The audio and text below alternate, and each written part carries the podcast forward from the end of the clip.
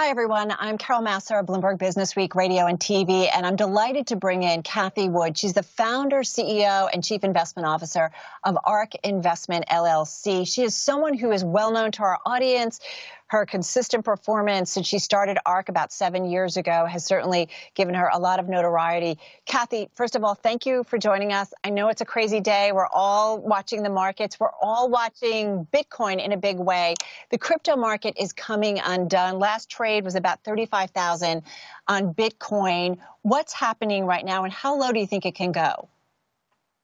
Well, I think we're in a risk-off period, and uh, for for all assets, if you if you look at the the stock market, the the more risky or volatile parts of the market have come in dramatically since mid February. And I think a lot of the concerns have been around inflation. Initially, that was helping Bitcoin uh, because obviously Bitcoin's a very important inflation hedge. You know, it's a it's a rules based monetary policy, the first global rules based monetary policy we have ever had.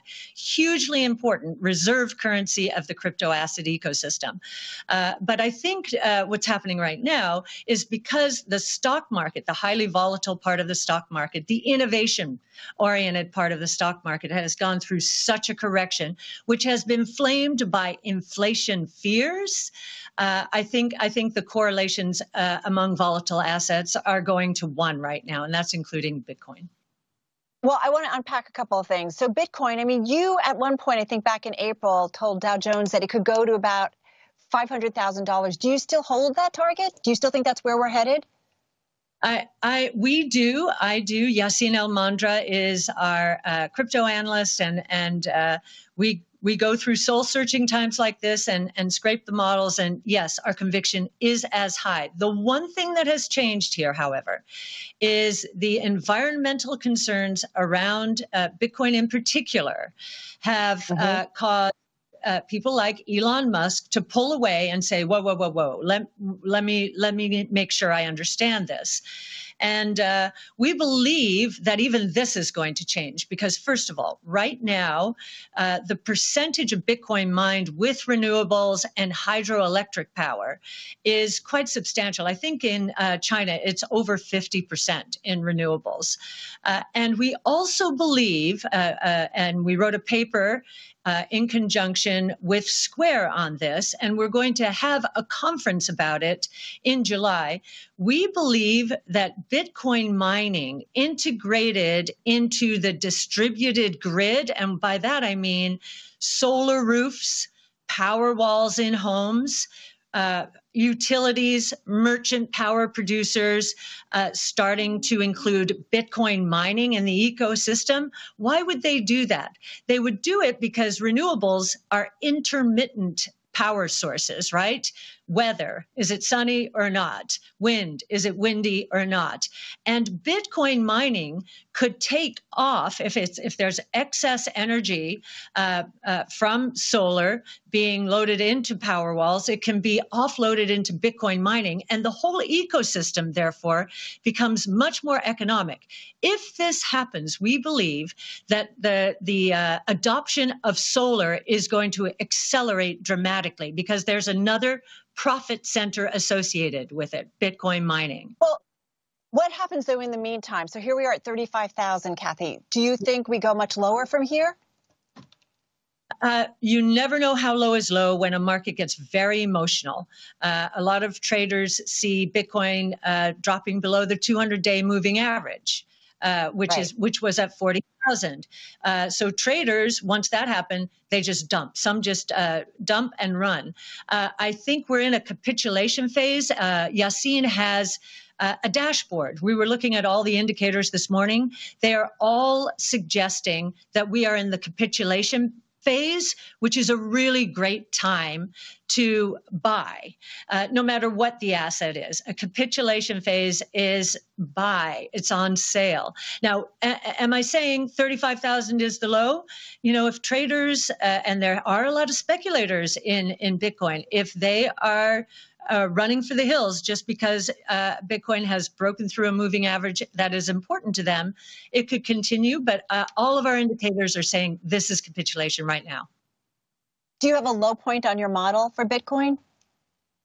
No, these metrics uh, are are more a, uh, a measure. Uh, are we in a truly capitulation phase? Okay. And it's very detailed. Yassine uses on-chain analysis, which this is the only asset where you can see exactly who's doing what, when, why, and how. Uh, and all of those metrics are saying this is a capitulation. This is as as bad as it got during the coronavirus crisis. So, what about systemic concerns? And I'm not talking about bringing down the financial system, but you know, more and more of kind of the establishment are getting involved in Bitcoin. A lot more companies have Bitcoin on their balance sheet. Should we be concerned about their exposure? Tesla, for one, but others. Yes. Yes. Well, they're usually, in the case of Square and Tesla, they're between 5 and 8% of their cash is in uh, Bitcoin. Uh, so I don't. So that's no cause for concern. I mean, think about it. We were worried that uh, Tesla would run out of cash. Of course, ARK was not worried, but the world was worried two years ago that it would run out of cash. It has so much cash now that it has the luxury to put five to eight percent in in Bitcoin. So uh, uh, MicroStrategy is another company. It has almost all its cash in Bitcoin. That's that's mm-hmm. perhaps something different, you know. Uh, but as I said, if we are in the capitulation uh, phase, we shouldn't be worried about MicroStrategy either. Uh, I, we do believe this is a new asset class, and that institutions they are looking at it right now because the correlations of relative returns and total returns to compared to other asset classes tends to be very low over time. Uh, and so they have to look at it. Now, ESG might prevent a, a, a move in wholesale, uh, but we do believe that once they understand how renewables are becoming incorporated into the Bitcoin mining ecosystem, uh, and that Bitcoin mining might accelerate the adoption of solar, uh, the, and right. I think Elon, Elon will come back and be a part of that ecosystem as well. So, why do you think he came out and said, wait a minute, maybe I'm going to back off of Bitcoin? Um, what do you think his concern was? What was his nervousness? Well, I think he moved in because uh, he's been thinking, watching, like we all have, basically unhinged monetary policies. They're not tied to anything anymore. Uh, whereas Bitcoin is mathematically metered to top out at 21 million units, and we're approaching 19 million now. So the scarcity factor should increase and support the price. We do believe uh, that is what is going to be supporting the price in here. I believe what happened after he took the position in Bitcoin is he got uh, pushback from institutional shareholders like BlackRock. If you've got Larry Fink, you know, beating the drum on climate change as uh, one of the most important uh, topics uh, and problems of our time, uh, then uh, he was going to f- have to face those sorts of concerns. I don't think he expected that. And uh, now that he's sorting it out, learning more about the environmental impact, I think he'll come back into the mix. We certainly hope he will. Uh, uh, I don't know if he's going to be part of the conference in, in July or not. It would be he would be a very good addition because I think he would provide both sides of the equation. How quickly could the adoption of solar uh, accelerate if we introduce mining into that ecosystem? Do you expect a Bitcoin ETF to get approved anytime soon? And I'm curious if you plan to launch a crypto ETF anytime soon. You know, I think we, well now that uh, uh, Gary Gensler is uh, head of the SEC, uh, he's Bitcoin friendly. We know that he taught a class uh, uh, courses at, courses at MIT mm-hmm. before coming back to the SEC. So, and I think the research um, uh, professionals uh, at the SEC. Uh, they understand Bitcoin in particular, and uh, and I, I, think are much more comfortable with it now that we've had several years to digest what exactly it is. Go through a bear market, go through a bull market, now go through a bit of a bear market. I think uh, watching the ecosystem evolve and actually become even more anti-fragile. You know, we're getting some real tests here, and if the system doesn't break, and I don't think it will, I think that their comfort will increase in a couple uh, of ways. Number one, the infrastructure is there, is robust. Number two, the liquidity is there. Uh, I, I, don't think uh, uh, I, I, don't think that's going to be uh, disproven here. And number three, the price is down from very lofty levels. So hey, why not start uh, an ETF after a correction in in the market uh, than before? So I actually think the odds are going up now that we've had this correction. I don't know if it's going to be this year or not. we hear perhaps fourth quarter, but you know we heard uh, third quarter before that. So as we get closer to the fourth quarter, we'll know how much is being pushed out. Hey, I want to ask you a little bit more about Tesla. Obviously, you know, you've been out there front and center years ahead when everybody was turning their backs on Tesla, taking another hit. Uh, the news out of China, they have certainly had some tough time. Their growth has slowed substantially. They've had a lot of headaches uh, and, and protests in Shanghai after some accidents with its cars. Is the Chinese market at risk for Tesla? Uh, I I think the Chinese mar- uh, China is going to favor its local producers like NIO and others, Xpeng. Uh, and I think they're granting subsidies to NIO, which is the battery swap company, mm-hmm. even on its very high end cars, which they are not granting to Tesla. So it's obvious, and it has always been obvious, that China would favor a local producer. But what we are seeing from uh, China, uh, and particularly Tesla, is exports into Europe uh, where it does not yet have a plant. Uh, and what we're hearing is uh, the, uh, especially in Germany, but, but all over Europe, where their their standards are extremely high for cars in terms of design and performance, uh, that they would prefer cars from Shanghai, which is a much newer plant and uh, much more productive, much more efficient in terms of uh, these design, perf- perfecting these designs than is Fremont. Uh, and so I think we're seeing a big export market develop uh, from China into Europe. Uh, and uh, I think China will like that. China wants to be known not for shipping or exporting, you know, cheap right. goods, but also high end goods. So this could be the beginning of a trend. So so is China at risk then for Tesla? I mean, should yeah. I, as I don't think they're going to shut down the factory at all. I think that that okay. factory will be used much more for exporting than we once imagined. I will say that uh, Tesla's cars in in China uh, have sold very well until very recently. I'm sure the publicity, uh, uh, the pub- publicity it has received, has cooled cooled uh, uh, Tesla's jets in China, but uh, it's it's been Uh, fortuitous that this export market has opened up at the same time. Cathie, one thing I want to ask you, and we talked about it at the beginning, inflation. Your mentor, you and I talked about this just a few weeks ago, Art Laffer, you were in your 20s, you know, you were focusing on the economy. It was a time where inflation was off the charts and everybody thought it would consistently stay that way. Laffer thought differently. And we know, well known uh, in the supply side economics, here we are at another time where the markets, the volatility is often guided by our inflation expectations. Is inflation going to be a problem in your view? Well, uh, we we've been saying for some time, actually since the depths of the coronavirus, we were doing YouTube videos uh, saying regularly V-shaped recovery. Businesses are way behind consumers. Consumers are buying all of these goods. In fact, that's all they can do because they're stuck at home, right? So they were buying non durable and durable goods that could be shipped to them, right? Uh, right. Non okay, that part of consumption is one third of consumption, and a disproportionate amount or percentage of the market basket of consumers was in goods for the past year. Businesses were didn't expect it. They were behind even before the coronavirus.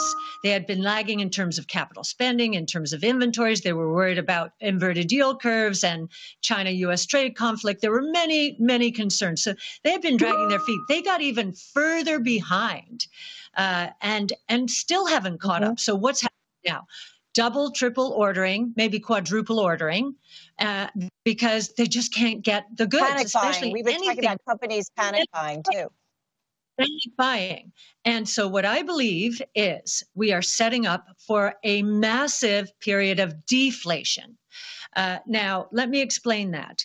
Uh, there are three sources of deflation. One is when the orders, these double and triple orders, are canceled, right? Now, we have seen lumber correct 30% in the last week. I think this is the beginning of that. Copper is now starting to correct. And uh, I, I believe that commodity prices went too far, too fast as businesses were scrambling and panicking, right? They were losing business to competition if they hadn't planned their inventories correctly. So that's one source of deflation, but that's only cyclical deflation. And we actually didn't expect it to start now. We expected it to start later in the year. But I guess it makes sense now that vaccines are here and consumers are shifting away from goods towards services or at the margin. Uh, the writing is on the wall. The, those are double and triple orders are going to be canceled. Prices were too high, and we're probably going to see a drop in commodities. But there are two other sources of deflation out there, and this is what we've been saying for quite some time. One mm-hmm. has to do with it's a good deflation. It's caused by technologically enabled innovation. And we believe when you see DNA sequencing costs uh, dropping 40% for every cumulative doubling in, in genome sequenced, or when you see AI training costs dropping 37 to 50% per year. These are massive deflationary forces that are going to hit every part of the economy. AI is going to be everywhere. So that's good deflation. Now, what's bad deflation?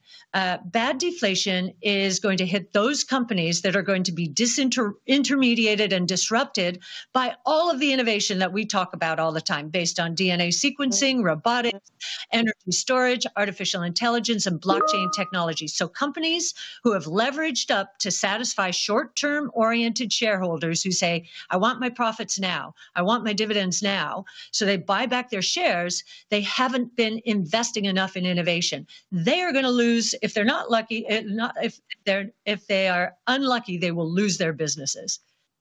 So, Cathie, what I like about you is your consistency. And we have been talking about these themes, right, for a long time.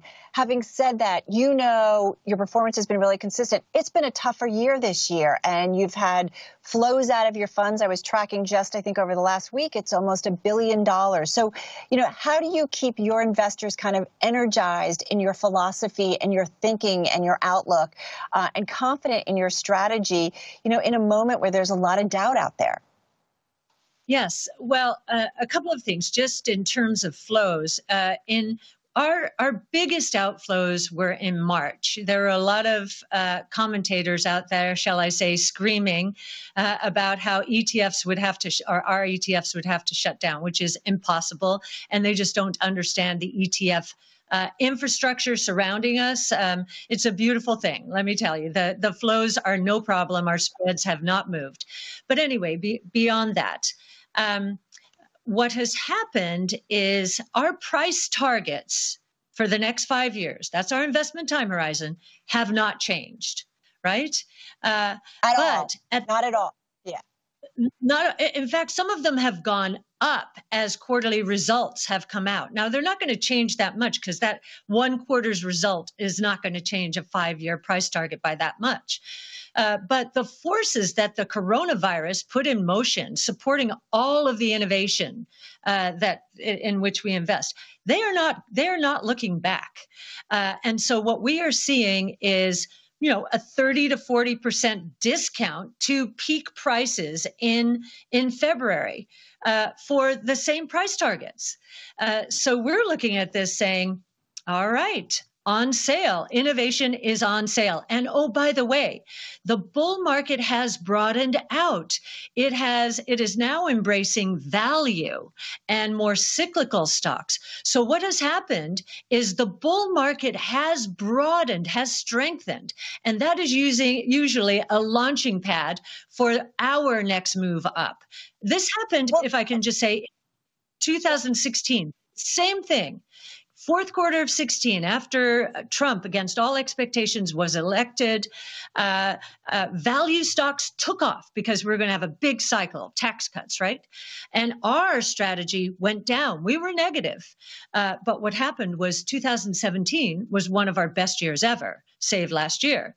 Uh, and that's because the bull market had broadened out, included value, cyclicals were taking off, and uh, the economy was on the mend.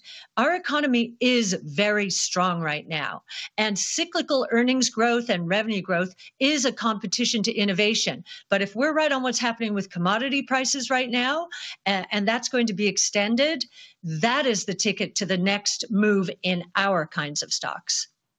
Well, it's interesting too. What about though the tech underperformance, Cathie, that we've seen? How much longer do you think, you know, we see that?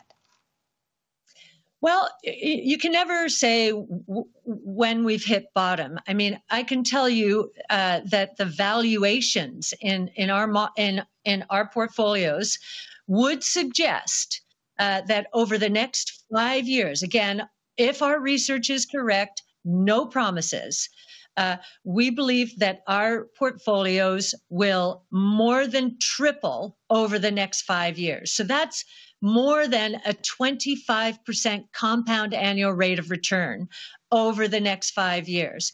Actually, it's approaching 30 after today. Uh, so, you know, I'm looking at that with great confidence because these innovation platforms have hit escape velocity and they there is no turning back. There is no turning back because they are uh, helping businesses uh, and consumers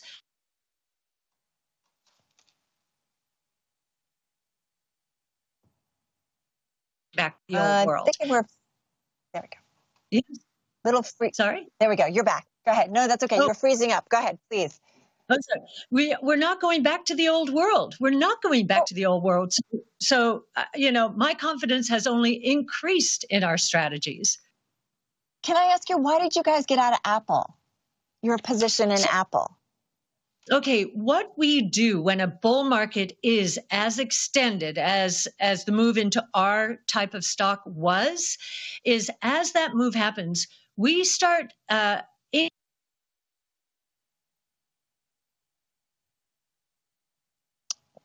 we're freezing up a little bit. Let's see if we can get Cathie back.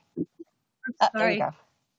That's okay. So, Innovation, it's happening, but not always when it comes to the, the virtual yeah. conversation. Go ahead. You were talking yeah. about Apple.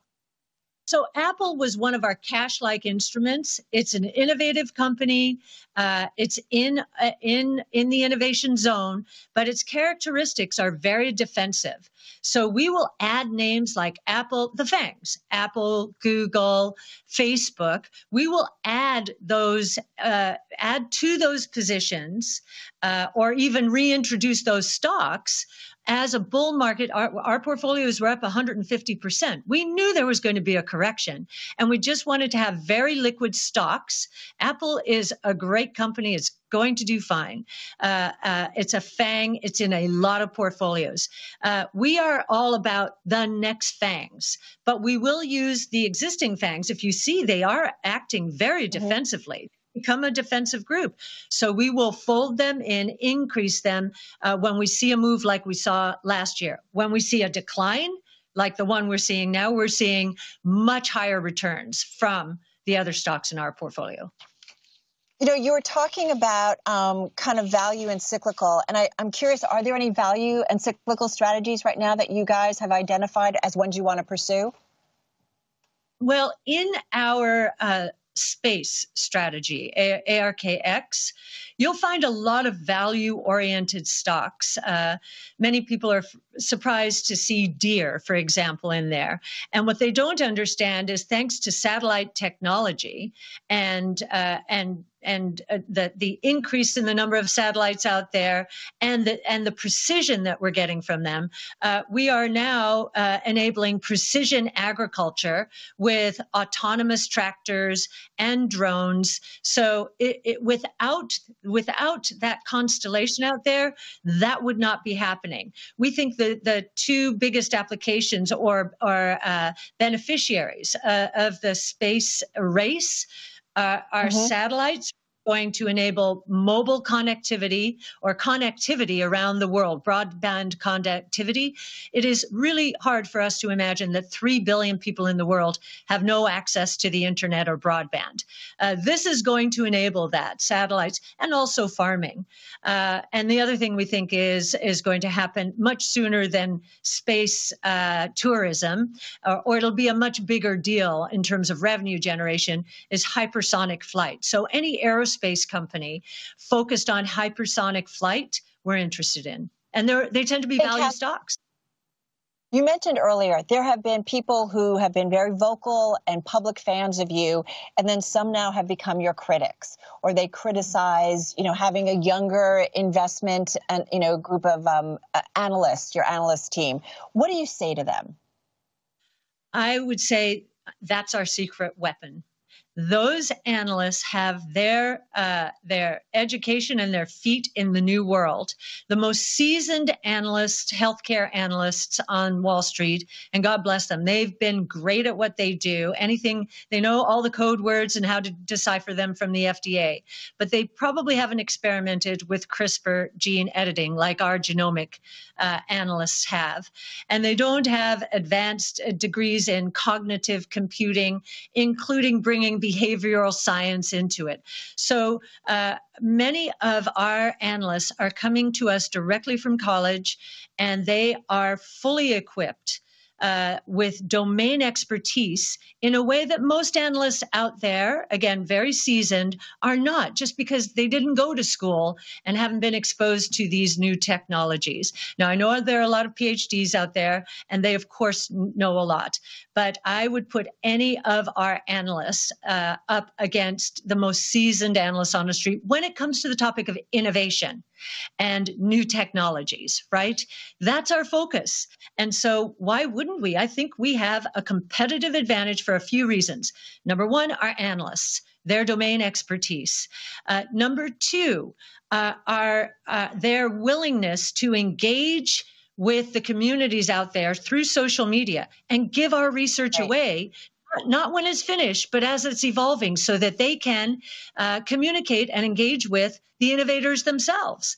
Uh, so I think we have a competitive dynamic uh, unmatched out there in the industry.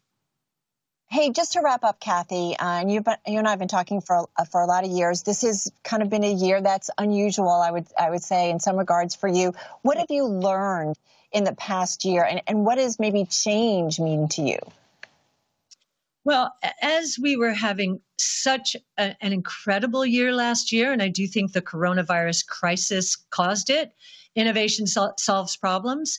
I kept saying to everyone, this will not, everyone in the company, we must stay humble we must stay humble and we must we, we know this is going to come to an end. We're going to go through a, a severe correction and we have to just keep our, our heads down focused on our research to uh, eh, to keep our conviction and uh, and and drive our strategies forward. That's what's happened. Keeping our heads down hopefully staying humble and uh, really trying to educate people. The great opportunities available out there. Get on the right side of change. This is going to be the most uh, uh, amazing period of my investment career and i've been through 40 plus years uh, because we've never seen five innovation platforms evolve at the same time all of them leading to exponential growth trajectories that are going to transform people's lives.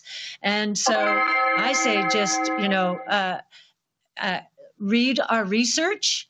Uh, uh talk to our analysts on Twitter if you really want to learn more, and and uh, and join the ride because we believe it's going to be magnificent. Just quickly from the audience, do you ever get recognized in public like a celebrity? Some people liken you to Warren Buffett. And do you ever miss kind of your pre rock star days? Just quickly. Um, the answer is yes, to much to my surprise, uh, even in uh, an island off of New Zealand, which is what. Uh, but uh, and no, we are honored and and delighted because you know what, uh, and I know it's been hard for uh, our, our, clients in recent months. Keep the faith, but many people's lives have been changed by what happened last year. They they put their uh, uh, they allocated resources towards our strategies, towards Bitcoin, and uh, and they had a magnificent run. So it's gratitude that we feel. Now, of course, we're feeling very responsible, of course, this year, but that's why it's so important for us to say, you know, that what pains me more than anything as a portfolio manager is when I know our clients are selling at the bottom. Uh, and it usually is that people sell. The big capitulation that I described earlier with Bitcoin is selling at mm-hmm. the bottom so so you make a terrible mistake and you don't want to ever get in again. And it just pains me. So i'm just praying that we don't have a lot of that. We've had a lot of retention. Uh, just to correct one thing you said at the beginning uh, actually as a firm we've not had one month of redemptions. The ETF platform had, if you go month end to month end, which is how we measure this sort of thing, right. Uh, our redemptions in March were 500 million. We, uh, we had uh, we we've had positive flows in April. May it remains to be seen. It's been nip and tuck. It may end up being a, a small. Uh, depends on what happens in these last few weeks. But you know, if there's real capitulation, sure, we could have a big outflow. But I think that's capitulation.